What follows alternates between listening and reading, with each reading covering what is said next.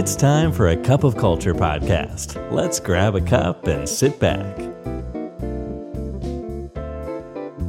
สวัสดีครับ ได้เวลาจิบกาแฟคุยกันเรื่องวัฒนธรรมองค์กรกับ A Cup of Culture แล้วนะครับ วันนี้คุณผู้ฟังได้มาดื่มกาแฟแก้วที่ 487 กับผม อาร์มสุพิชัยคณะช่างครับ ผมว่าประโยคยอดฮิต และก็เป็นประโยคที่เรามักจะได้ยินอยู่บ่อยๆเลยนะครับ เมื่อถึงฤดูกาลของการฝึกอบรมก็คือ ต้องเข้าเทรนนิ่งอีกแล้ว โอ้โหยังยิ่งทำงานไม่ทันอยู่เลย เนื้อหาก็ไม่เห็นจะมีอะไรน่าสนใจก็มีแต่คอร์สแบบเดิมๆ แล้วก็อีกหลายๆประโยคเลยครับที่มักจะตามมาเมื่อเราได้รับรู้ว่า เราจะต้องเข้าการฝึกอบรมหรือเทรนนิ่ง คำถามที่ผมก็สนใจมากเลยนะครับ ต่อจากตรงนี้ว่า เอ๊ะ แล้วทำไมเนี่ยพนักงานส่วนใหญ่เวลาได้ยินคำนี้เนี่ยคำว่าเทรนนิ่งเนี่ย ถึงรู้สึกไม่อยากเข้าร่วม รู้สึกไม่อยากเข้าไปเกี่ยวพันกับมัน แล้วการจัดเทรนนิ่งในยุคปัจจุบันเนี่ยครับ มันยังจำเป็นอยู่อีกหรือเปล่า หลังจากที่ผมได้ไปค้นข้อมูลนะครับ ก็ไปเจอบทความชิ้นหนึ่งจากเว็บไซต์ v a l a m i s เขากล่าวว่าการเทรนนิ่งในปัจจุบันเนี่ยครับมีความสำคัญและก็จำเป็นมากกว่าเดิมหลายเท่าตัวเลยครับ สาเหตุมันมาจาก 2 ปัจจัยสำคัญก็คือ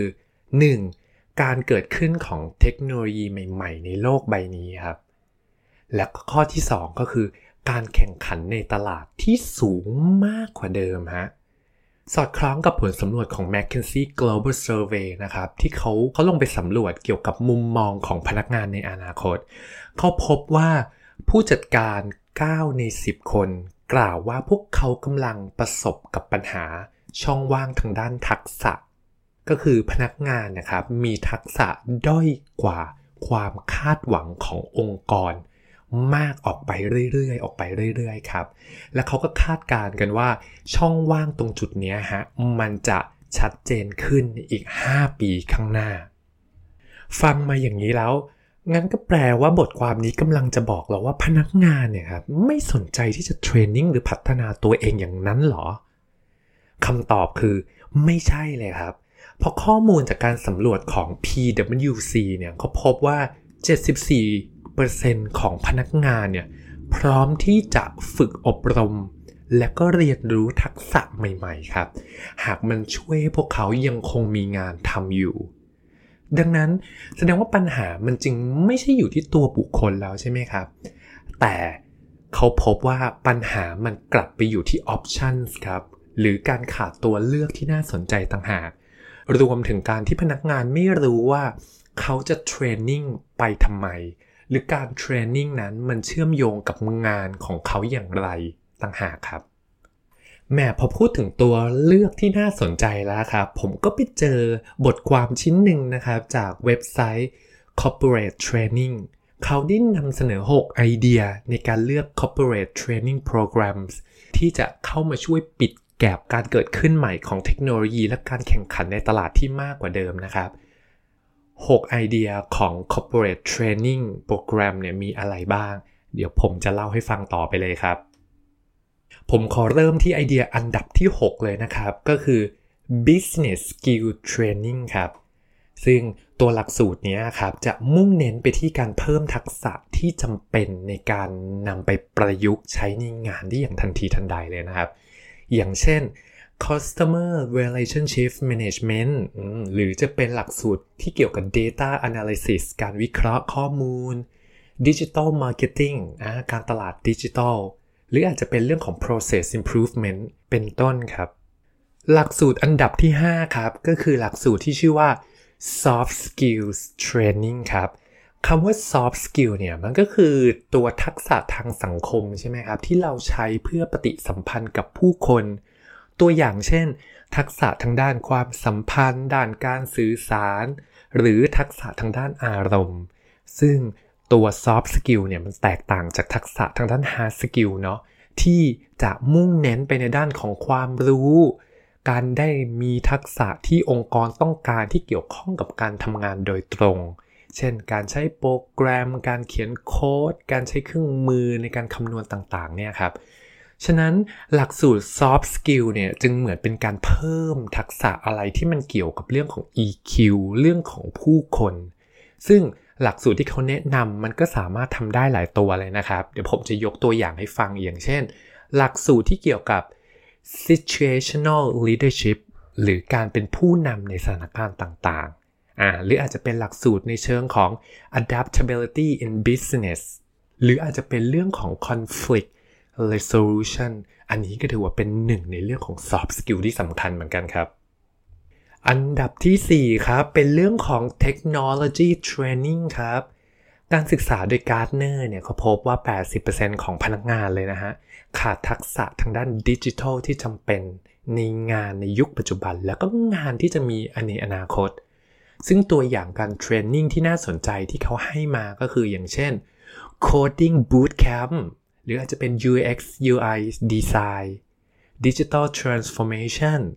หรือจะเป็นเรื่องของ agile เรื่องของ scrum อะไรอย่างเงี้ยครับ พวกนี้ก็นี่ก็เกี่ยวข้องกับทักษะทางด้านดิจิทัลหมดเลย ไอเดียอันดับที่ 3 ครับ ก็คือ cyber security protocols training ฮะ ก็คือการเทรนนิ่งที่เกี่ยวกับเรื่องของแผนงาน ขั้นตอน มาตรการด้านความปลอดภัย แล้วก็โปรโตคอลต่างๆ โปรโตคอลนี่ก็คือภาษาที่เราใช้สื่อสารเป็นภาษากลางระหว่างคอมพิวเตอร์ด้วยกันนะครับ ซึ่งการ training ในประเด็นตรงนี้เนี่ยมันก็มีจุดมุ่งหมายเพื่อให้องค์กรของเราเนี่ยได้รับความปลอดภัยจากการโจมตีของโลกไซเบอร์และการละเมิดข้อมูลต่างๆ หรือการเข้าถึงข้อมูลของเราเนี่ยครับที่มันจะ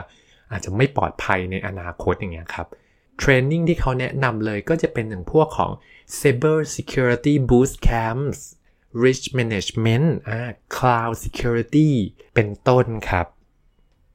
อันดับที่2ครับ industry certification ครับ หรือการเข้าอบรมที่เน้นไปที่การพัฒนาทักษะความเชี่ยวชาญบางอย่าง แล้วก็ยังที่จะได้รับใบอนุญาตใบประกอบวิชาชีพบางอย่าง เพิ่มเข้ามาในประวัติงานของเราด้วย การได้รับใบต่างๆ เหล่านี้ก็จะช่วยเพิ่มความโดดเด่น ให้เราเนี่ยครับ ดูมีความเชี่ยวชาญ และก็ดูแตกต่างจากเพื่อนร่วมงานในระดับเดียวกัน ซึ่งคอร์สที่เขาแนะนำให้องค์กรเนี่ยจัดได้เลยนะครับ ก็อย่างเช่นพวก business analysis การวิเคราะห์ทางธุรกิจแบบนี้เนาะ digital marketing หรืออาจจะเป็นแนว sales แนวการสอบผู้ช่วยทนายอะไรแบบนี้ครับ เป็นต้น อันดับที่ 1 ครับ ต้องบอกว่าเป็นหลักสูตรยอดฮิตเลยนะครับสำหรับทุกองค์กรก็คือ leadership training ครับ ไม่ว่าจะเป็นองค์กรขนาดเล็กขนาดกลางหรือขนาดใหญ่เนี่ยสิ่งที่ต้องการอยู่เสมอเลยก็คือความเป็นผู้นำครับ เพราะว่าความเป็นผู้นำเนี่ยมีความสำคัญมากที่จะนำพาองค์กร หรือนำพาทีมงานไปสู่สิ่งที่เรียกว่าความสำเร็จได้ ดังนั้นหลักสูตรตรงนี้ก็จะมุ่งเน้นไปที่การพัฒนาศักยภาพของบุคลากรให้มีทักษะความเป็นผู้นำเพิ่มขึ้นมานะครับ เรียกได้ว่าเป็นอัมมัสที่ทุกองค์กรเนี่ยควรจะต้องจัดให้มีขึ้นเลยครับ ซึ่งคอร์สที่เขาแนะนำเนาะมันก็จะเป็นคอร์สอย่างเช่น performance leadership positive leadership data driven leadership หรืออาจจะเป็นในแนวของ emerging leader development หรือจะเป็น executive decision making ซึ่งมีหลายคอร์สมากเลยที่จะเข้ามาช่วยพัฒนาทักษะความเป็นผู้นำของคนในองค์กรของเรา ก็ครบถ้วนแล้วนะครับกับ 6 ไอเดียเทรนนิ่งที่เราสามารถนำไปประยุกต์ใช้ได้ ซึ่งผมขอทวนสั้นๆอีกนิดนึงนะครับว่า 6 อันนี้มีอะไรบ้าง อันลำดับที่ 6 นะครับก็คือ business skill training หรือการมุ่งพัฒนาไปที่ทักษะที่จำเป็นที่จะเอาไปใช้ในงานได้ได้ทันที อันดับที่ 5 soft skill training ทักษะที่เกี่ยวกับทางด้านสังคมนะครับ อันดับที่ 4 Technology Training ทักษะทางด้านดิจิทัลต่างๆ อันดับที่ 3 นะครับเป็น Cyber Security Protocols หรือเป็นทักษะที่จะมาช่วยป้องกันการจู่โจมทางโลกไซเบอร์ แล้วก็ทำให้องค์กรของเราปลอดภัยเพิ่มมากขึ้นนะครับ อันดับที่ 2 เรียกว่า Industry Certification ครับ เป็นทักษะที่เน้นพัฒนาความเชี่ยวชาญบางอย่าง อาจจะได้รับใบประกอบใบอนุญาต เพิ่มเข้ามาในโปรไฟล์ของเราด้วย แล้วก็เมื่อสักครู่นี้เลยครับ หลักสูตรยอดฮิตที่เป็น a must ที่ทุกองค์กรอยากจะทำให้เกิดขึ้นก็คือ leadership training ครับ ครบถ้วแล้วนะครับกับ 6 ทักษะ 6 ไอเดีย ของการเทรนนิ่งในยุคปัจจุบันที่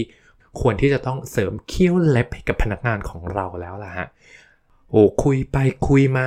เวลาผ่านไปรวดเร็วมากเลยครับ กาแฟของผมก็หมดแก้วแล้วพอดี อย่าลืมนะครับ ไม่ว่าเราจะตั้งใจหรือไม่ก็ตามวัฒนธรรมองค์กรยังไงก็จะเกิดขึ้นอยู่ดีฮะทำไมเราไม่มาสร้างวัฒนธรรมองค์กรในแบบที่เราอยากเห็นกันล่ะครับสำหรับวันนี้ ผมขอกล่าวคำว่า สวัสดีครับ And that's today's Cup of Culture. See you again next time.